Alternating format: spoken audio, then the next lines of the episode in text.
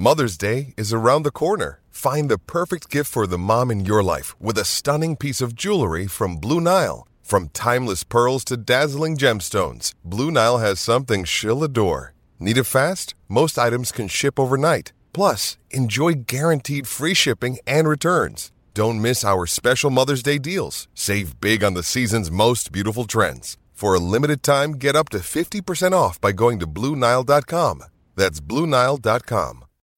When you need mealtime inspiration, it's worth shopping Kroger, where you'll find over 30,000 mouthwatering choices that excite your inner foodie. And no matter what tasty choice you make, you'll enjoy our everyday low prices, plus extra ways to save, like digital coupons worth over $600 each week. You can also save up to $1 off per gallon at the pump with fuel points. More savings and more inspiring flavors make shopping Kroger worth it every time. Kroger, fresh for everyone. Fuel restrictions apply. March has arrived and we're only weeks away from the big tournament. Yes, that tournament. Make sure to head to Bet Online and open an account today to get in on their $100,000 Bracket Madness contest starting March 15. And remember, the NBA and XFL are still going strong, so whatever your passion is, Bet Online is the place to be for all your betting needs. Visit our good friends and exclusive partner Bet Online to take advantage of the best bonuses in the business. Sign up for a free account and make sure to use that promo code BLUEWIRE, all one word, for your 50% sign up bonus. Bet online, your online sportsbook experts.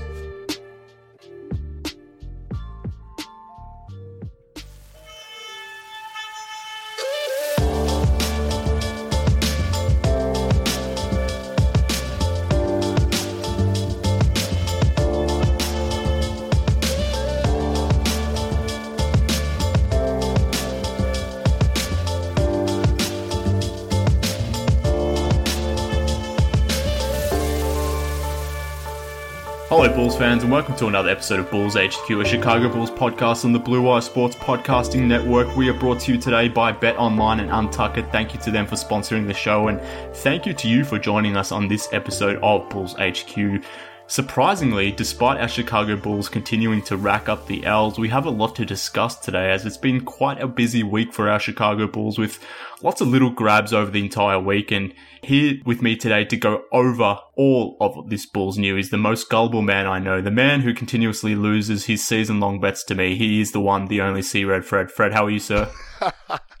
I've been better, brother. Brother, I got to tell you, this was a really rough week for me you know, looking back on this season, uh, I'm sure everyone who's listening this, and if you haven't, I'll, I'll, repeat it, has heard my mantra that I started in the off season in the summer, seven pick in 17, seven pick in 18, seven pick in 19, seventh uh, seed in 20, and seven title in 21. Well, unfortunately, on the day I lost my bet to you and uh, Matt Peck that the Bulls would finish 500 or better, ironically, the Bulls are seven and a half games out of the of the play of the seventh seed seven games out of the playoffs. Who could have saw that coming? Who? Uh, I mean, who could have possibly seen that coming?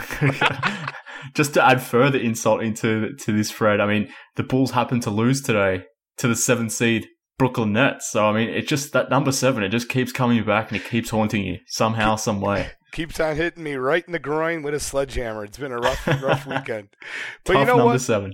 I'm not going to get that upset about it. I mean, I know this season's been a disaster, but over the over the past ten days, the emergence of Coby White has really brought me a lot of solace, and I do see a light at the end of the tunnel, or a tunnel at the end of the light. What, what say you?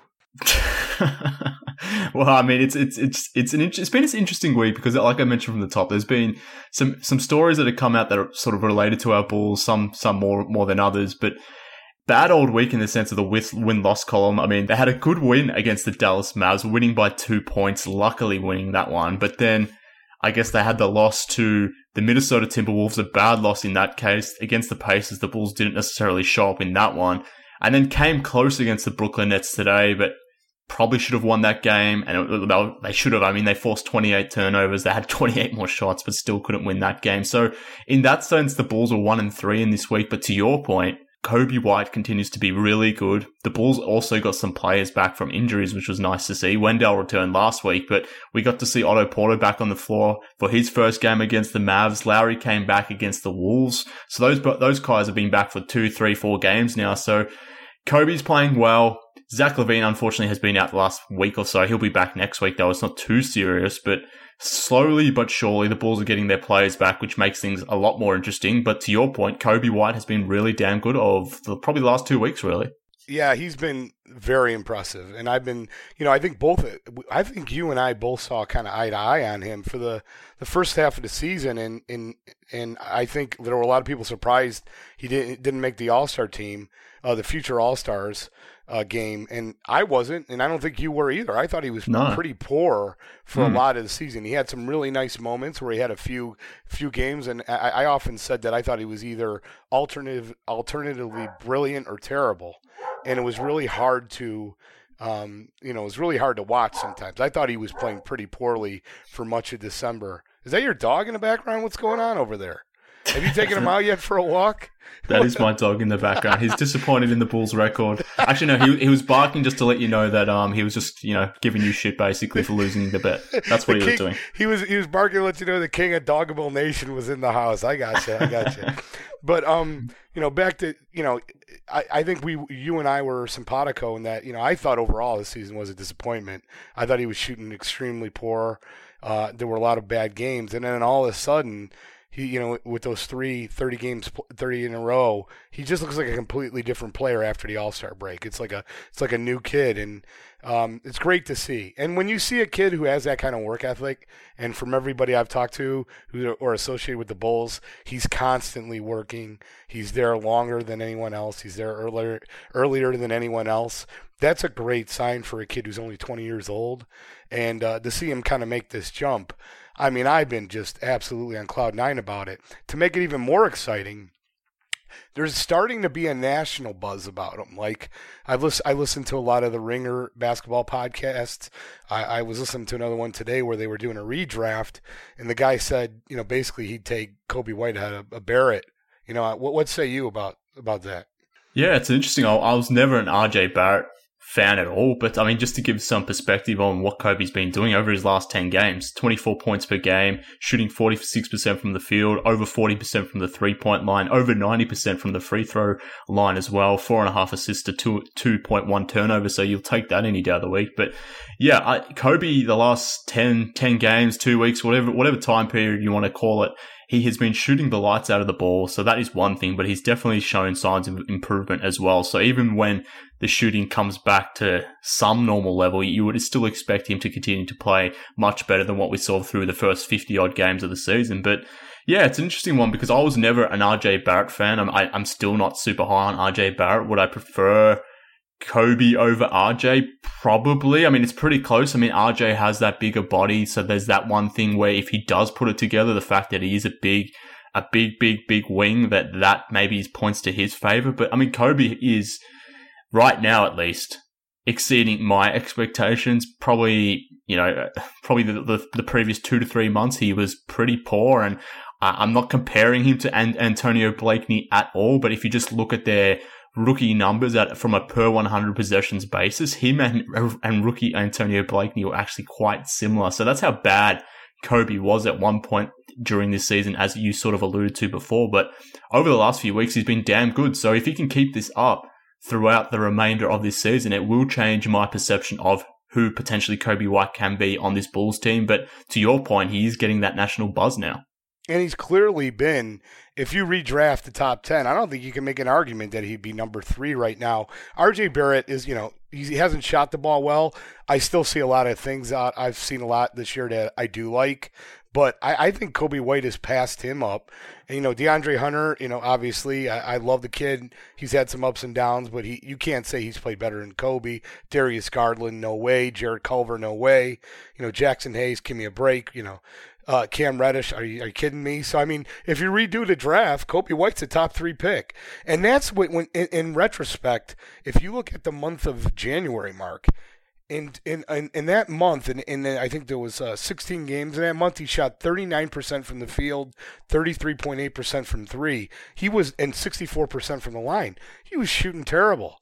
As soon as the you know clock turned to February, he's been a d- different player, and I think now he's on his way becoming first All NBA rookie class. Yeah, he could, he could potentially make that first team. And uh, look, I was cautious to see where this was all going because we all know what happened in February 2019 last year where Lauri Markkanen was doing his thing, averaging 26 points, 12 rebounds, but then that quickly fell off. But we Bulls fans, we cling to that February run, not only just for Lauri, but just the team in general. So I'm hesitant to get over the top or go over the top with this whole thing, but we're now into March now, and even if ga- there's games where Coby White isn't necessarily shooting the ball well, like he did against the Nets, he didn't have his best game against the Nets from a shooting standpoint, 21 points on 21 field goal attempts. But he had the eight assists, zero turnovers against the Nets, six six rebounds. So he's start, slowly starting to find other ways to alter the game beyond his just his shooting and scoring, which most certainly wasn't the case during the first few months of the season. So that's probably been more the encouraging thing than he's than he's scoring at the moment. Because I mean, he's going through a bit of a hot streak where some of these games are just coming out and banging in a million threes and just hitting these tough shots. That will sort of waver at some point, but if he can show more of his passing chops, which he has been of late, he's not necessarily creating plays um, outside of the pick and roll, which is fine. I mean, he's a 19 year old kid, but he's still finding his teammates, still setting up scores and doing more of that, which to me is pleasing. So I want to see more of that from Coby White. And to me, his assist game, his rebounding game was more impressive than his what his scoring game has been over the last week to me. No doubt. I mean, it, there's improvements in every facet of his game. Have you finally come around on the fact that this kid should be starting? I think he should be starting when Zach LaVine is definitely not playing. Uh, I, I most certainly agree with that. I think it's stupid that Coby White is coming off the bench when Zach LaVine is not playing because my whole reasoning for having Coby on the bench was there was too much crossover between who LaVine was as a player and who Coby White is as a player. But when you remove one of them, and in this case, Zach LaVine, given he's been out with that quad injury for the last couple games, there is no real reason to be benching Coby at this point. I understand it more and I still am fine with him coming off the bench when Zach is back on the team. But right now, with Zach out injured, I mean, it's stupid. Well, that's exactly the wrong take. Uh, you need to have Coby White playing with Zach LaVine as much as possible to figure out if these guys can play together. In fact, we're, we're not redoing this argument, are we? No, no. But I just got to say this: we need to find out if this core four can play together. They have to play. They have hardly played together. I want Lauri and Zach LaVine, Wendell Carter Jr., and Coby White on the floor together as much as possible for the rest of the season. With every time that they're not on the floor together, we lose the. We we question: Can these guys grow into a contender? What what can they be? It makes absolutely no sense for me why you would not want to play those two together. Please clarify your position for those that continue to wonder what's wrong with you. Well, like I said last week when we were arguing this point, I am fine with the way it's structured because at the moment, the way the, the rotations are structured, Coby White is still playing a lot of minutes with these players, and more so in closing halves than starting halves. So to me, it's not a big deal. He's still getting his minutes, he's still getting his opportunity, he's still getting plenty of time with the core four, so to speak. So to me, it's it's a non-issue. So that's that was my point last week. It remains my point this week. In games where Zach LaVine is not playing, then uh, then Coby White should definitely be starting. Uh, I'd certainly agree with you at that point, but uh, I'm not necessarily moving on my previous point. Okay. I guess we'll just have to move on here because I can tell there's people listening to this that are pulling out their hair wondering why you still are hanging on this, but that's fine. Not only that, I want Otto Porter Jr. starting. It makes absolutely no sense to me why he's coming off the bench, why he continues to keep him coming off the bench. Otto Porter Jr. is aids in the development of the core four. He makes those players better. He builds their confidence. He does the things that help for them to succeed. When they succeed, they, they build confidence and to become better why are why is he not starting? Suddenly he's coming off the bench. Does this make any sense to you, Mark? It does, and more importantly, it makes sense to Otto Porter, who after the Brooklyn game said he's happy with the role at the moment and he slowly wants to build up to becoming into that starting role. So to me, it makes sense. Uh, we, we can talk about the returning players, specifically Otto and Lauri now, because we, we've given enough praise to Coby at this point. But Otto, what what what have you made of his return? He had that his first game back. He came back, scored 18 points against the Mavs, instantly provided some offense off the bench. His next couple games weren't so great, but he was pretty good coming off the bench. 23 points against the Nets, if I am not mistaken. I've liked the way he's come off the bench. Thad has come off the bench. Coby have come off the bench. Those guys as a unit are really providing a lot of scoring for the Bulls as a second unit, and it's just nicely balancing everything out. So I think at some point Otto will be back into the starting lineup, but he is on a minutes restriction, and he himself is fine with coming off the bench at the moment and has agreed to it as part of the plan. So I'm not mad about it. Well, I've been frustrated with Otto. Uh, again, it's the same thing we saw the first couple games, the, the the previous, you know, the nine games that he started the season. He had some incredible, uh, great shooting nights. He was 7 11, 7 for 11 in his first game in a victory over Dallas. And then the next night, when we played Minnesota, he goes uh, 1 of 8. Um, just a horrible night, 0 for 3 from 3. And then the, the next game after that uh, against Indiana, I did not think he played good that game. He was 4 9 from the field, 0 1 from 3. Uh, was again on the plus minus side. He was negative. I know he played well today against New Jersey, but that's far too much of what I saw earlier in the season, where he'd play one fantastic game, a game against the Detroit Pistons comes to mind, and then he'd have just a horrific game uh, you know, the next one. So a lot of inconsistency from Otto. Not what I expected. I, I, I think he's a pro. I really like his game. I need to see more consistency from him. I guess it's to be expected to some extent when you come back from such a long layoff, but it doesn't make sense to me. And I, I can guarantee you, if you sit him down over dinner, Otto Porter Jr. is going to be like, I want to be starting as soon as possible. I don't understand this line of thinking. I don't see uh, why it's good, why you should be starting. Even Denzel Valentine, who I like, I think the Bulls are better off with Denzel coming off the bench. It's just bizarro world to me, but that's what you expect when Jim Boylen's the head coach. well, I mean, it, it's it's an interesting point. I'm, I'm not going to say you're wrong because I, I certainly understand why you would say that, and uh, Otto has definitely come back, and he's definitely come back shooting. I mean, he's getting up those shots, he's making up for lost time, and dare I say it, is he trying to maybe play himself into a new deal possibly. Who knows? I guess we'll find that out in a few months' time whether he's trying to do this just to jack up some of his, um, well, you know, his future price potentially in terms of earning a new contract. But he has not been shy in terms of shooting the shot. But I'm not surprised that he looks inconsistent. To your point, he's missed a lot of time, but he probably doesn't look in game shape either. I'm not going to call him overweight or fat or anything like that because he certainly isn't.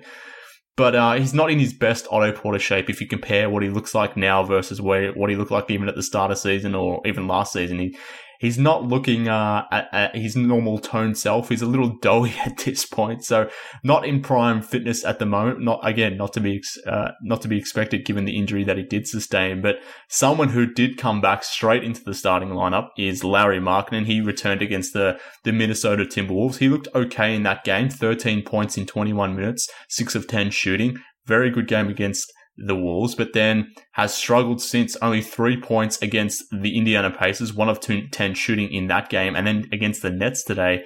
Picked up the offense a little bit today, 16 points on eight, about eight field goal attempts, four or five from the three point line, but continues to get lost in the offense, continues just to take these jump shots. And he threw some shade earlier at well, he, this is the way I've interpreted it at least. He threw some shade at Jim Boylen earlier in the week in terms of saying over the final 10, 20 games, he just wants to be aggressive and wants to prove that he can do multiple things and isn't just a spot up shooter. So that's Lauri's words, not mine. What do you make of his comments in terms of how he's being used? Do you, do you think it's justifiable? All that sort of stuff. And, and what have you made of Lauri's return over his first three games back? Well, I'm beyond frustrated with Larry Markkanen. and I, understand his frustration. I don't think he's been put in a position to succeed this year, but uh, for him to say that he wants to show us that he can be uh, beyond a just a, uh, you know a spot up shooter, I'd be happy just to see him become a catch and shoot player. He's been horrific at it. That Indiana game was a complete disgrace. One to 10, 0 for 5 from three. I mean, to me, it begins and ends with his three point shooting. Like today against New Jersey, 4 or 5 from three. Everything good that Larry Markkanen does starts with the ability to hit the three. And when he's not hitting the three, he is not a good player. It's just it's just a fact. I know the first game of the year, uh, you know, he had he had a pretty good game without hitting the three, but overall, over the course of a season, all the value that Larry Markkanen brings is bringing the four, the opposition's four, away from the rim, and then he can either attack or help or help other players succeed by pulling that four out. If he's not hitting that four, he's not good enough of a of an interior player or a, not even close as a post player to be a dominant player in this NBA to me, Lauri Markkanen needs to spend the summer with a shooting coach of elite repute. Uh, either it, it, needs to be, you know, I don't know if Dirk Nowitzki's shooting coach, you can pull him out of out of, out of the wax, uh, out of the mothballs or whatever. Find somebody to spend time with him and get him up to that 38, 39, 40% level from three. Because what I've seen this year is not cutting it. I understand Boylen's an incompetent doofus, but some of this is on Lauri Markkanen and his inability to consistently hit threes when he's wide open. I find extremely frustrating. And he's not good enough of a defensive player to be on the plus side when he's shooting poorly. Yeah, look, I 100% agree with you. And, and to me, that that uh that quote that I read off before from Larry Markkanen, it really bothered me because, I mean, prove that you can at least be a spot up shooter before you can prove that you're yes. anything more. I mean, he's, he hasn't even proven that at this point. We're in year three at this point. We all expected Larry to be better than an average jump shooter, which he hasn't been. I mean, 36% through his first two seasons with the Bulls hasn't been much better this season. I wanted to see better shooting from Larry, at least 38, 39, 40% this season, which seemed attainable given the expectations we had of as him as a shooter coming into the draft. I mean, we expected Larry, if nothing else, to be an H, an ace shooter, to be a, a Davis Bertans type player, but he's not even that. So Larry, I don't want to hear about you saying you want to, you, you know, you need different looking shots. You, are not necessarily a spot up shooter. You're more than a spot up shooter. Show me that you can be that at least before we even think about think, thinking about, you know, getting you on the move, getting you in the post, getting you in the mid range, all that sort of stuff. If you want to be that player, the system isn't necessarily stopping you from being that player. And I, I say that because against the Nets, I understand that the Bulls want Lauri Markkanen at the three point line because, to your point, Fred, he needs to develop that shot, and that will be his biggest weapon in the NBA. And it's just so important for him, but also the rest of the team but he's also not doing anything to justify his position anywhere else on the court. He doesn't move on the court. Now we can say or blame that all on Boylen, and I know a lot of fans will fans will do that because Boylen is boy who Boylen is, and no one really likes Jim Boylen, and I most certainly agree with that. But to your point, Larry needs to own some of this. He's been too passive in himself, and before the, even, the season even started, there was a lot of talk about Larry being, or he should be the number one option on this offense, and that Zach LaVine should give over that number one mantle to Lauri Markkanen, and that would be a better hierarchy for our Chicago Bulls. But like I had been say, saying all offseason, it's up to Larry to take that mantle from Zach LaVine. And until he does, no one should be handing anything to Larry Markin. And he continues to be passive. And that really annoys me. And I, I, just, another thing that annoys me is the fact that he has enough goodwill earned with the fan base for whatever reason that too many people let him get away with it and blame it all on Boylen when I think a lot of it is on Larry, on Lauri Markkanen, if not most of it. I agree 100%. Let's look at it. Just look at the numbers. He's ninth on the team in three point shooting. He's shooting 33.7% with over 300 attempts. Like I know some people will counter, well, your your hero Denzel Valentine's only a little bit above him at 33.9. Yeah, Denzel's got 100 in uh, let's see, 127 attempts. If Denzel's at 300 attempts and still shooting the piss ass percentage of 33.9 uh, or 33.7, I will concur but that's inexcusable. For 300 attempts is more than enough to get that percentage over 35%. Again, that's terrible. That's terrible. That's not good. What are the good percentages in the NBA? 38% or higher is very good. 36% is good. 34% is average at best. 32 is fair and 30 sucks. Lauri's flirting with barely average to, to below average. So come on, we expect better from him, and I think we're both uh, us and Podico on this issue. Yeah, one hundred percent. Look, even he, in, in, the in the games where he hasn't got his offense going, I just want him to see something. Wanted to see him do something else. And against the Nets, in twenty six minutes, he only had two rebounds. I don't know how that is possible for a seven footer. I understand Jim Boylen's scheme has his players rotating all over the court, and Lauri's playing more on the perimeter now than he has been in the previous seasons. But to have to have only two rebounds against the Nets, and has and Oh, look, I know Wendell Carter only had three himself today, but Wendell has been a double double machine for the Bulls this year, so I'm willing to give him the pass. Whereas Lauri's pretty much been averaging five or six rebounds a game this season. So if your offense isn't going, show me what else you can do. And I know a lot of people like to complain about Larry not necessarily getting enough shots and the fact that Thad Young, Otto Porter, Coby White, even Satoransky, these guys have more field goal attempts than Larry on occasions. But you know what? Those players are trying to actively move and do something to actually get up some of these shots. Thad Young gets 14 shots because he hits the offensive glass. He does a lot of things where he's he's trying to get some additional attempts. He's he's getting some of his offense from the three point line. He's getting some of his offense from the post. He's moving around and doing things. There's nothing stopping Larry Markkanen from being more active on the offensive end than Larry Markkanen, and I'm sick of hearing otherwise. Some somebody needs to speak to him immediately this summer and, and tell him, Lauri, you got to be more selfish. You got to be more about me.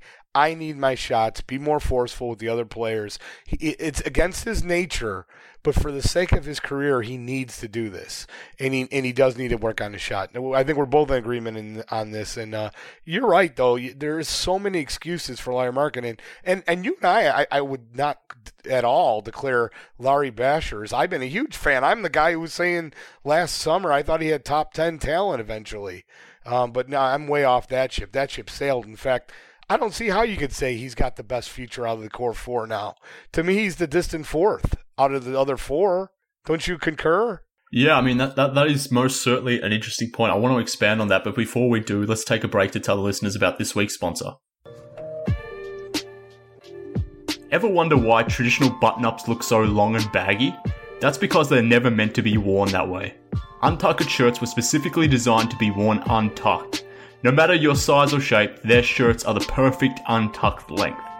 With more than 50 fit combinations, untucked shirts look great on tall, short, slim, and athletic guys of all ages. Don't just take my word for it, try Untuckit for yourself. Visit untuckit.com and use promo code BLUEWIRE for 20% off your first order.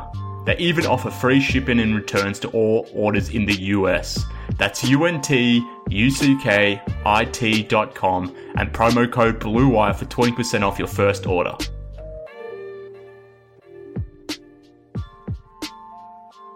All right, back to the show now. Fred, you raised an interesting point about where, or based on this season at least, where our projections of the core four, if we want to refer to them that, where we potentially see these guys going in the future. And you, we were talking about Larry Markin and the fact that maybe his career arc has sort of flattened off here, or even taken a down a downturn or a down curve, however you want to say it. But it's an interesting point, and I think it's fair to wonder where the hell Larry Markkanen's career goes to, from this point. I mean, this is year three. From his, we're going into year four effectively soon for the Bulls. I mean, this season they're obviously not making the playoffs, so can he get some momentum running into year four where maybe some of our perceptions start to change? But we've seen Coby White take a leap over the last few weeks. Obviously, Zach LaVine still operating in that same system that many are saying that, you know, makes it tough for Larry Markkanen, and he's had a career year. I think Wendell Carter, whilst he hasn't met my expectations for this season, I was expecting a little more. I think he has shown some growth. So, yeah, it's, it's interesting where we put these four guys going forward, you know, in what order next year. Well, I think uh, it's pretty close with Wendell and Larry. I've been pretty disappointed with Wendell since he's come back from the injury.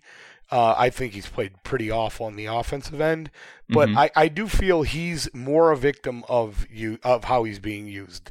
Like yes. they continue to they continue to try to play, put him in a position to be a back to the basket, uh, you know, 1989 center when that's not his game. I watched hour upon hour of uh, videotape of him in college. He's a great passer. They don't utilize him that way. They they basically relegated him to setting picks and playing defense, and you know occasionally they'll throw the ball to him in the post, which isn't his game.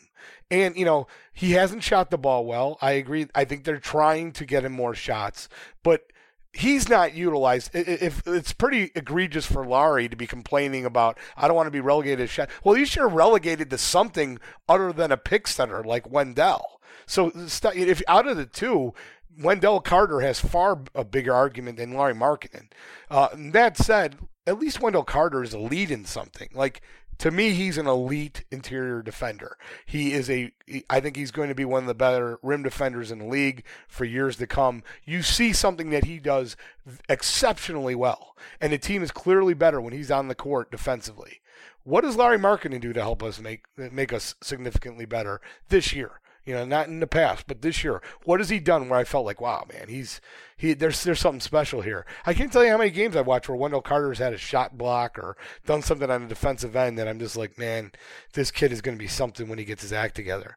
They just got to determine though, what is he going to be? When I saw him in camp, he was clearly 270. He looked massive, Mark. I mean, it was clear he was a massive you know, like a Hulk figure, not fat, but way too muscle bound. Um, I didn't think he needed to be that muscle bound in the NBA today. I think it's hurt his uh, agility, his speed, and I think it's hurt him a little bit. Um, obviously, it hurt him because he's he spent six weeks out with a ankle injury that was partly caused by the fact that he weighs 270. I think he needs to lose weight, become a little quicker, and try to develop a little bit more perimeter skills. What say you? Of all the things you've ever said to me, this is the most I've ever agreed with you on any topic. I mean, I, I couldn't agree. I couldn't agree more, mate. I, I, I seriously could not agree more because on, on a number of things you said, Wendell more so than Lauri is suffering more in this system that Jim Boylen is running than Lauri Markkanen. To your point, the very first shot attempt he got when he returned from six weeks, seven weeks away from basketball was a post up attempt where he started running to, to, the middle of the lane and took a lefty, a lefty running hook shot basically. I mean, that is not the kind of offense that we want to be developing in Wendell Carter. One, because he's not a post player. He's always been a face-up player. So get him some mid-range mm-hmm. shots, at, at, you know, around the elbow at least, and then have him slowly extend to the three-point line. His three-point shot has been completely absent under Jim Boylen. That has gone away. At least under Fred Hoiberg in his first 25 games, he was taking one three a game. That's, that has completely disappeared under Boylen. So I, I concur 100% that that Wendell Carter, more so than Larry Markkanen, is suffering under Jim Boylen through from an offensive standpoint. And because of that, I'm not surprised that Wendell Carter came out last week in a report from Joe Cowley saying that he wants to play more power forward. Now, I completely disagree with Wendell Carter. His best role in the NBA is at center but I'm not surprised that he would be saying, I want to be more of a power forward because the power forwards on this roster, they're camping out on the three point line. They're getting to play that face up game. They're also not coming up and blitzing pick, and rolls to the same level that Wendell Carter is.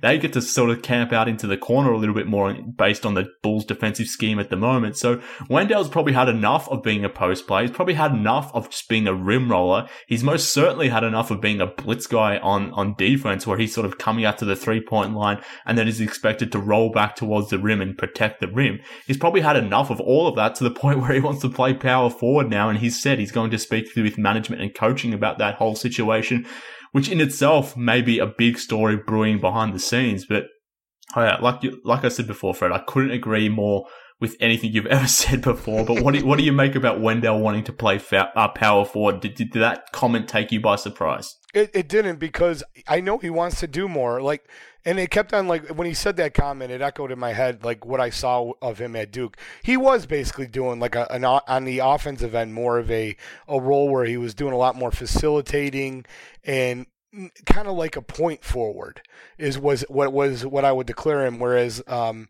you know, that team was kind of unique. They had a lot of talent on that team at Duke, and he had one thing that just stuck with me was they kept on saying what a good passer he was, and I I saw that on tape. Like he'd constantly have the ball at the at the high post and make these really nice touch passes, really good passes, putting their his teammates in position to score. He's got 1.2 assists. Lauri Markkanen has 1.5. I've never seen Larry Markkanen have good. He's not a good passer.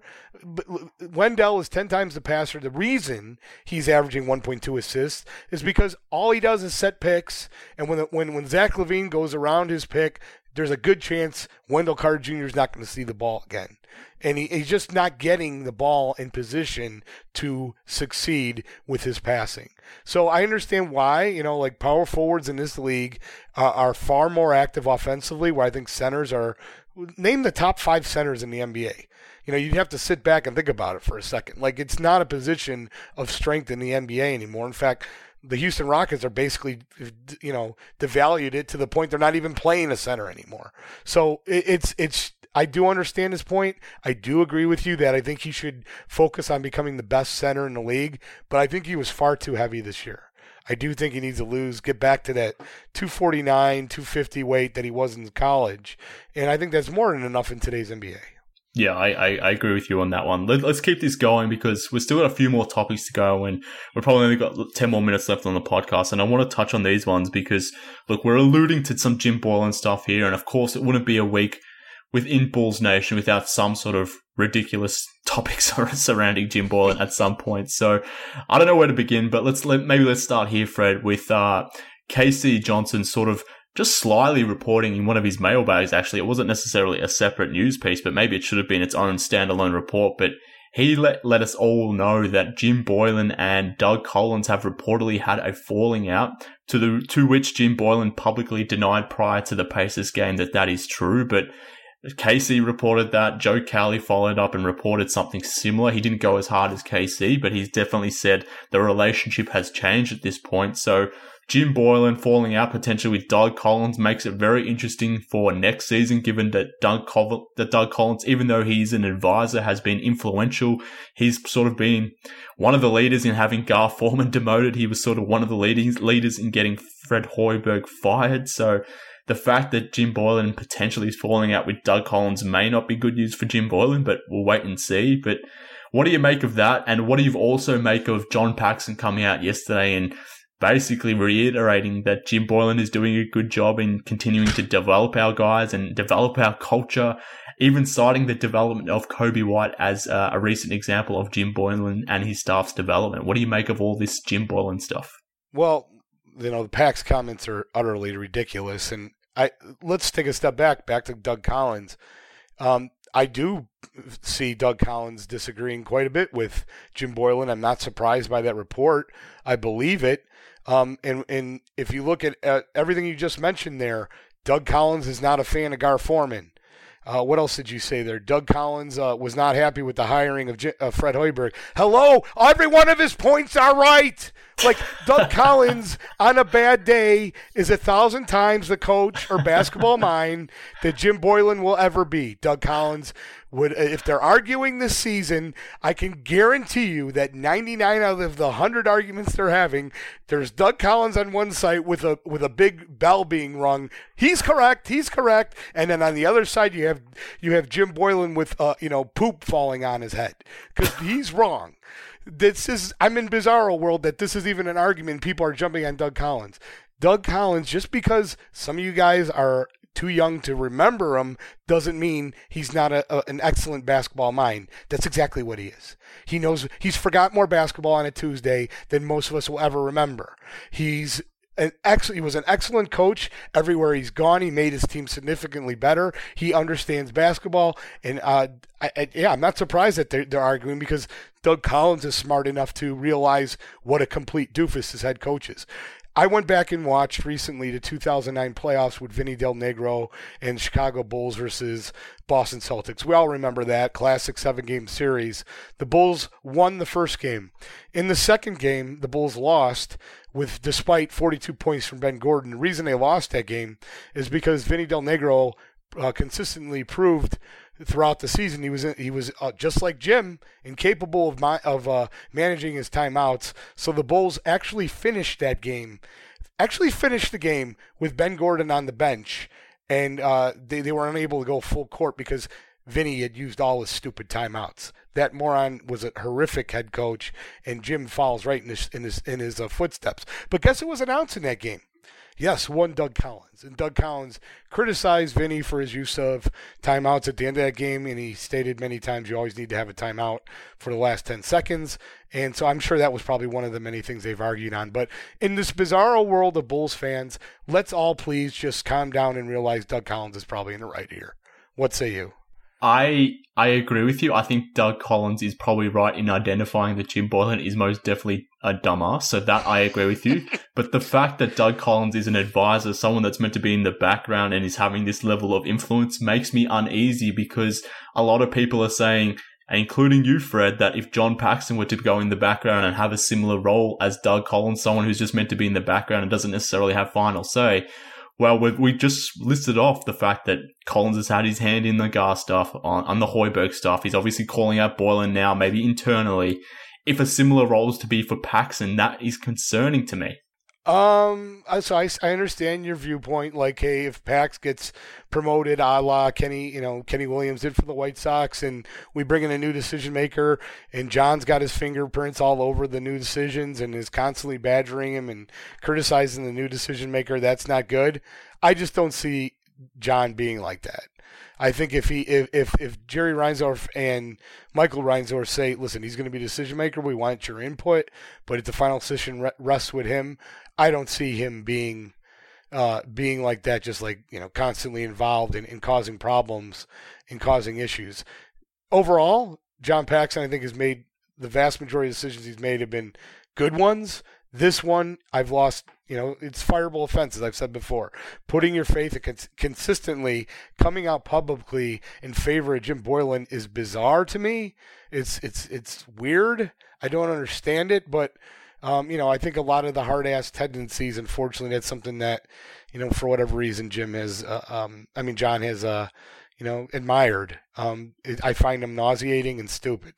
Yes, I 100% agree. And for whatever reason, against the Timberwolves, Jim Boylen decided to play his uh his hard ass card, where he sort of went out went out the team, essentially called the team soft. He didn't say the word soft, but he said they went tough enough, which is essentially saying the same thing. And Wasn't on the back ridiculous? of that, it was completely ridiculous considering he was mentioning the Bulls were beat on the offensive glass and the Wolves only had 10 offensive rebounds, which is nowhere near, anywhere near or close to one of the worst performances the Bulls have had in terms of giving up offensive rebounds or not being tough or whatever adjective he wants to put on the whole thing. So that was ridiculous, but John Paxson continues to endorse and support Jim Boylen, which is just completely odd. So I ask you, Fred, will you say the words now? Fire Gar Pax. Will you say it? You said fire a willable offense, but will you say it? I, I I'll say I think change is needed. I and I'll continue to say that. it. I'm not going to just go along with the crowd, Mark. But you I'm agree not with one of those so people. just just say it. I'm not one of those people. I'm not even sure. Like, see, I, I don't have an issue with if if Michael Reinsdorf and Jerry Reinsdorf want to promote a legend like John Paxson to a position, a glorified. Uh, did you ever see Seinfeld? Are you Yeah, a Seinfeld fan? Do you remember when the mailman, the mail guy who was like from Vietnam, the Vietnam War guy, or I don't know. The- Mm, you remember? no, he I had, don't he- remember this one. he- the, do you remember when Elaine promoted the mail guy who was kind of strange all the way to president? He didn't really. I don't remember this episode, but I'll take your word for it. It's kind of like that to me. Like it, it, when all is said and done, does this guy have any decision making? Like I, I don't, I don't feel like I want Pax necessarily be fired. I just want a new decision maker, and I do agree with people when they say there should be new decisions because uh, this is not working. The last three years have been a disaster. How about Sato? we didn't talk about him at all. What, Well- what, what, what a signing! Oh, brilliant! He's the best. You know that bum is shooting 11% in the last seven games? We're 2 and 14 since Dunn went down. Yeah, he's great. Don't try and t- change the topic on me. Can I? Can I at least get you to say this? If you won't say fire bo- uh, Garpax, can I at least get you to say Reassign? reassign Garpax? I'm absolutely for reassign Garpax. All right, we're making progress. We're Why don't you making get why don't you, why don't you get the uh, billboard, the billboard builders with that one? See if they're willing to, you know, collect some change. Matt, we'll, we'll, I'll see what I can do. We'll see. We'll see. if We can uh, get that one up for you at least. But we going to talk the great Kenny Atkinson? Is that the next topic? What's the next I- topic? I definitely want to f- talk about Kenny Atkinson because it relates to the whole Jim Boylen stuff, and then I want to close with the Clippers having some interest in Kris Dunn. So they're the last things I want to talk about. But let's talk about the fact that the, the Brooklyn Nets, the bull, the team the Bulls faced today, they mutually parted ways with their head coach Kenny Atkinson. Essentially fired him. They both agreed that you know that he wasn't going to be the coach going forward. He loses his job despite having his team in the playoffs, despite losing Kevin Durant for all of the season, barely having Kyrie Irving. He loses his job whilst Jim Boylen remains employed as an NBA head coach, despite his team being well under 500, 20 games under 500, in fact, declaring playoffs and being nowhere close to it. So, Fred, I know we were going back and forward on this one on Twitter. I think your takes around this whole situation are completely ridiculous, but maybe you can convince me otherwise and explain your point a little bit more on the podcast. So, how about it? Tell me why Kenny Atkinson would be a bad hire for the Bulls. Um, well, simply put, Kenny Atkinson. All right, all right, let me let's take a step back. Why uh, do you love Kenny Atkinson? I, I, in fact, let me explain why you love him, and why do so many fans love Kenny Why, why are you asking me if you're just going to explain Well, I'll, ex- I'll explain. I'll explain. I'll, I'll explain the real reason. Whatever reason you give is wrong. You see, everybody who's listening to this, I want you to remember this for the rest of your lives because this is very important. Anytime you hear any information from any news source. When you hear Zach Lowe or Kevin O'Connor on their podcast say, quote unquote, you know, I was texting with a GM the other day, or, you know, some other front office figure, unquote, that's a GM that he or she has a good relationship with. And these writers are reluctant to criticize those organizations. I saw that with Ryan McDonough whose job performance by any objective observer should only be described as one of the worst in NBA history. But you saw Kevin O'Connor consistently defend Ryan and his moronic choices. Dragan Bender at five, Josh Jackson, uh, I think he was at four, Alex Len, who had just these are three of the worst top five picks in the last decade. Yet O'Connor always had an excuse. Why? Why? They were buddies. They were buddies in Boston, and McDonough was consistently feeding him info uh, the, the info that made McDonough look in the best possible light. It's always the owner's fault, and O'Connor always was there to help out with his excuse. These are the same writers that love Sean Marks at the New Jersey Nets and his his little pet here, Kenny Atkinson. This is the same situation. So when when let's take another step back. When it comes to the Bulls, the only two guys I read religiously are K.C. Johnson and Darnell Mayberry because I believe they're giving me the news as straight as possible. It, it, of course, they're going to have their own beliefs about the team. I take those. I, I, I, I, either say, yes, you're right or you're wrong, but I don't let it influence me. Um, and then if you read Joe Cowley, which I don't read anymore because his lips have been, you know, planted firmly on the rear end of Thibs and now Boylen for the last, you know, 10 years. Why would I want to read that? Because he is a biased hack. So that said, I'm trying to paint a picture here of why everybody loves Kenny Atkinson because so are you, you calling back, me a biased hack? I'm not saying? saying you're a biased hack. I'm saying that you're a victim, Mark. You're right. a victim of the writers who love Sean Marks, and everybody loves all the national writers love Sean Marks besides Bill Simmons. Why? Because Sean because he does gives things. them information. Oh yeah. Well, hold on. Uh, no, no, he's had one great achievement, and that was signing Irving and Durant. If you look objectively what has he done? Kenny Atkinson, lifetime record of 118 and 190. That's a 390 winning possession.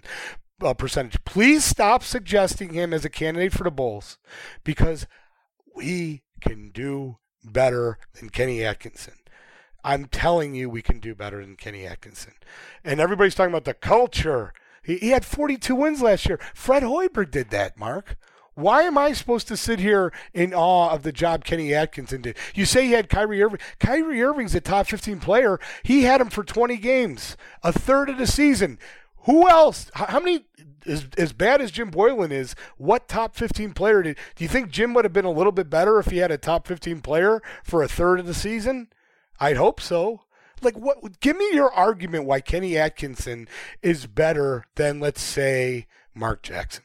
Well, I mean, just bringing up Mark J- Jackson's name is is infuriating to me. It just takes 10 seconds to learn or Google why Mark Jackson is a terrible head coach. Why is it potentially a questionable person? I don't know him, so I won't go full hard on that, but he is a, a strange individual who I definitely do not want anywhere near this franchise. But in terms of Kenny Atkinson, just referring to his win loss record is completely misguided, given the fact that the Brooklyn Nets had virtually zero picks, actual actual good picks coming into his regime, but yet he was able to turn players who were perceived as cast-offs or low, low, uh, low end first round picks into actual good, credible NBA players to the point where they built up a team from nothing with no draft picks into a good playoff contender when they won 42 games last season. Now, everything completely changed this season, given that they brought in Durant, given that they brought Kyrie Irving. And we saw last season with the Celtics that Irving himself, despite how talented he is, isn't an easy individual to integrate into your team, into your offense, they were into play- your whole structure. They were structure. a very good team last year. Kyrie they Irving's were, been a winner for the last seven years until he got this year. With, they were no worse without Kyrie Irving. That is that is most certainly the truth. So what Kenny Atkinson has done a fantastic job as he's developed players. Spencer Dinwiddie has turned into a very, very good NBA player. Joe Harris basically was out of the league. The Nets picked him up and he's turned into a three point sniper. Caris LeVert, a late first round pick, has be- become a very, very good NBA player. Jarrett Allen, again, a late first round pick, is a starting caliber NBA player. The, the, list goes on. They've developed a lot of good players. D'Angelo Russell last season. I mean, he turned him into an all-star after being cast away from the Lakers. So there's a lot of players that have developed into good players under Kenny Atkinson and Sean Marks. And the Bulls right now need someone that can come in and develop these players. So who better than someone like Kenny Atkinson who has a track record? That's why it makes sense. Referring to the win loss record is misguided and intellectually dishonest, dishonest Fred. Uh, see, this is where we dif- we disagree vociferously. Um, Zach LaVine's two best years in the NBA by far have been this season and last. Uh, how much credit are you going to give to Jim Boylen for his development? Zero. How about zero? Yeah. Well, as soon as you get me a quote from Spencer Dinwiddie as he's the, uh, you know, Kenny Atkinson is a big reason is where I am today. I'd be happy to jump on board with you. Instead, all I read how um, Kyrie Irving checked out on him, uh, and and and I, I haven't read one quote from a player, uh, Joe Harris, Chris LeVert, all these guys that he allegedly took out of the, uh, you know, out of the earth, like they were dead or buried, that they were G leaguers, and and Kenny de- developed them like a mold of clay. Oh, what a what a what a hero, Kenny! Thanks for developing. Give me a break, Mark. Give me a break. I'm telling you right now, Fred Hoiberg, the best two years that Jimmy Butler ever had in terms of development were under Fred Hoiberg. How much development credit does it does he deserve? Deserve? Zero. S- same with Kenny. As soon as I read something that Kenny was the big developer, I'll agree with you. The fact is, his record sucked. He didn't win any playoff games. Why? Why this whole? We're all brainwashed. The Nets won a playoff great. game last season. You know, they won one playoff game. Excuse me. All right, yeah. Here we go. The Thibs, the Thibs in Minnesota refrain. I'm just telling you. I'm just telling you right now. I would. I can think about 50 people that I prefer. And my number one choice right now, and I just I couldn't believe it that uh somebody else I heard this on a podcast, uh, unfortunately, but this guy's been in my mind for years. Jay Wright. That's who I want. Jay Wright. I want to, to throw him trillions of dollars to coach this team. I think he understands what it takes to be a great coach. I would love that guy to be on on the side. I tell you what, that guy speaking post game would be enjoyable as opposed to this doofus that we have currently now. Do you know Jay Wright is? I do know Jay Wright is. That is an inspired choice. I would like that choice. Obviously, he has his connections to uh, Ryan Arcidiacono, if I'm not mistaken. So he oh, may be right. getting more of a playing time. So I don't know if that foils your thoughts on that. But he's that not going to a- play. what kind of joke is this? You think Jay Wright's going to just go to the Bulls immediately? Ryan A's starting. He's, Maybe. He's gonna, you never he's know. Gonna leave, things happen. He's going to leave Jim's house and, and move in with Jay. Come on. Maybe. That's his real father. That's the real coach's son. But I prefer the name Jay Wright than Mark Jackson. At least he went with that. Just never mention Mark Jackson's name again. He's a complete joke. But uh, fine. If you don't want Kenny Atkinson, uh, you, you don't want Kenny Atkinson. Fine. I don't care. I don't care. You, you don't have to necessarily like Kenny Atkinson. I think he's a great coach. He's primed to be someone the Bulls should consider when they should fire Boylen. Who knows if they will? I, I doubt they will. But um, it, it would be I think a good hire were if the Bulls were to bring in Kenny Atkinson. Who knows if they will? Jay Wright, that would be very nice too, but just never, never, never Mark Jackson. But anyway, Fred. Well, one more question. Did you see right. my poll? My poll. Which no, of the following candidates would you prefer? that's prefer? suggestive, but no, I didn't see it. Not that poll. You could probably see it from Australia. Uh. Which of the following candidates would you prefer to be the next head coach of the Chicago Bulls? Is it Thibs and 40 MPGs for Zach. By the way, go back and delete that. I got kids listening to this program. Uh, Thibs and 40 MPGs for Zach, Becky Hammon, Mark Jackson, or Kenny Atkinson. I voted. I voted Kenny Atkinson in that poll, uh, and then I would vote Becky Hammon second. Thibs, I love Thibs, but it's not time for Thibs now. He, he can go elsewhere, and most well, certainly not. It's Mark not Thibs. Jackson. It's Tibby and it's Thibs and forty MPGs for Zach. whatever it is, I didn't vote for Thibs, and I, I wouldn't want Thibs back. So Anyway, right. it's just it's disappointing that we had to disagree like this so vociferously or whatever word you wanted to use because we did come together on that Wendell piece. I thought we were making some progress, but um, yeah, it, it is what it is. But look, Fred, let's quickly close on two things. One, the Clippers showing interest in Kris Dunn in the offseason. K.C. Johnson reported that during the week, but also the Clippers signing Joakim Noah to a 10 day contract. He will be on their roster and hopefully he makes their roster heading into the playoffs because the Clippers, they are a serious chance at a title despite losing to the Lakers today. And how good would it be to see Joakim Noah win an NBA title with the Clippers, beating the Los Angeles Lakers and LeBron James in the Western Conference Finals. That would be pure delicious deliciousness for us Bulls fans, but who knows if that'll happen. Uh, that that'll happen, but it's still nice to see. But quickly, Fred, what do you make about the Clippers potentially showing interest in Kris Dunn? We'll close on this one. I think any smart team who would be in, who who's serious about winning a title would understand the value of Kris Dunn, especially if you're in the West and you have. Uh, if you're the Clippers and you're playing, a, look at the teams you got to go through, um, all with elite perimeter players. Kris Dunn is a as good as it gets when it comes to stopping elite perimeter players. I think he'd be a great addition if you're playing Houston. You can throw him against Westbrook. You can throw him against Harden. Uh, just think, go down the list of teams in the West. Kris Dunn would be an excellent addition, and I can completely understand why a smart, uh, a smart organization like the Clippers would want the services of Kris Dunn.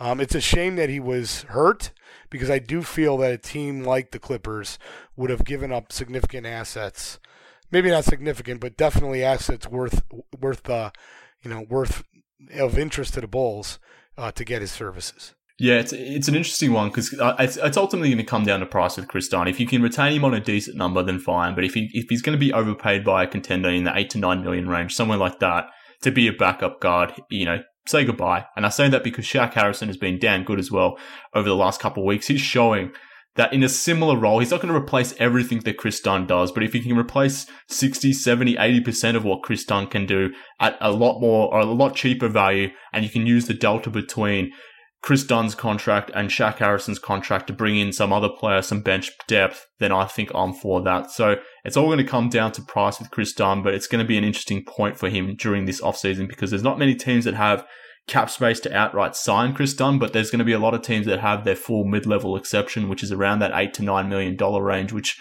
I think is probably too expensive for me with Kris Dunn. But I know a lot of fans probably disagree with me on that one. But it's going to be interesting to see what the Clippers do. They're, they're getting a taste of former Bull Joakim Noah now, but maybe Kris Dunn will be another former Bull with the Clippers. I just want to say really quick, I hope the Clippers win it all. Um. Just because Kawhi's my favorite player in the NBA uh-huh. today. Uh, but most more importantly, Joakim Noah, one of the classiest Bulls I've ever met in my life. Got to spend some time with him. We gave we shared a hug after 2009. Shortly after Ben Gordon left, he could tell I was distraught, and we talked about how upset I was. And I also said, when you stole the ball from uh, Paul Pierce and dunked it, it was one of the best moments I've ever had as a Bulls fan. He uh, reached out, gave me a you know a handshake, and then brought me in. We gave a big hug It was one of the best moments I've ever had. So, and then, uh, did I ever tell you that story? Yeah, you did. You, okay. you told that story on the podcast. okay, I should tell it again some other time. But then, yeah, yeah, it sounds good, man. But uh, I, I hope he wins it. Wouldn't that be great?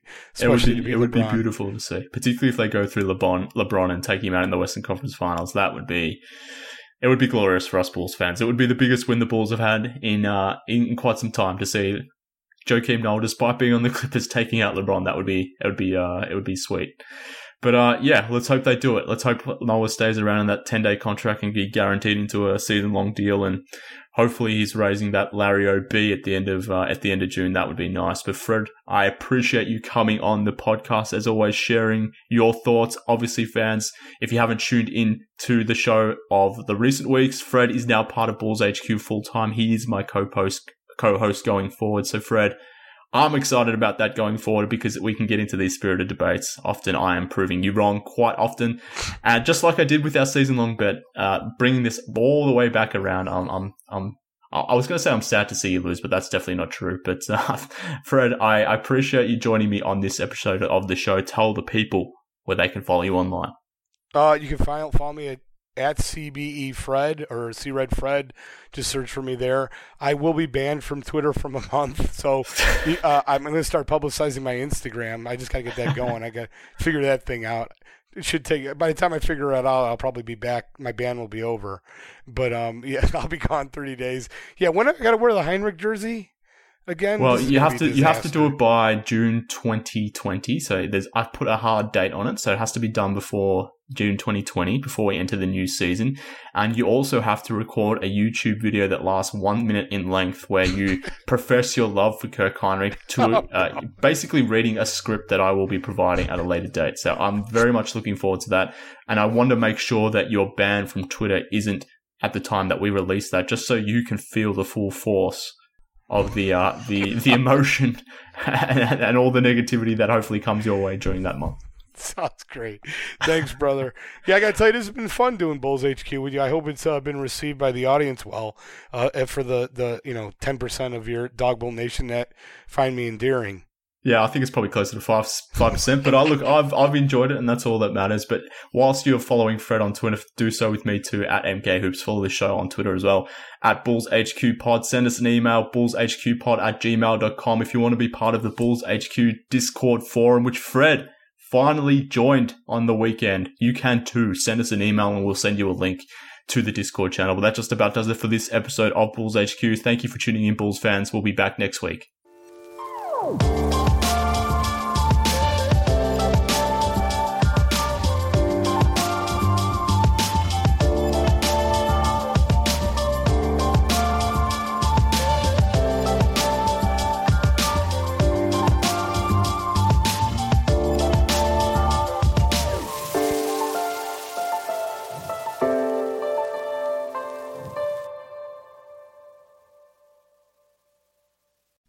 I'm Rose Davis, historian and co host of the sports podcast Burn It All Down. And now I'm hosting the new season of American Prodigy, all about black girls in gymnastics. For the last 40 years, black gymnasts have moved from the margins to the core of the sport and changed gymnastics along the way. Now, they tell their stories. You'll meet trailblazers like Diane Durham, superstars like Jordan Chiles, and everyone in between. Listen to American Prodigies on Apple Podcasts, Spotify, Stitcher, or wherever you get your podcasts.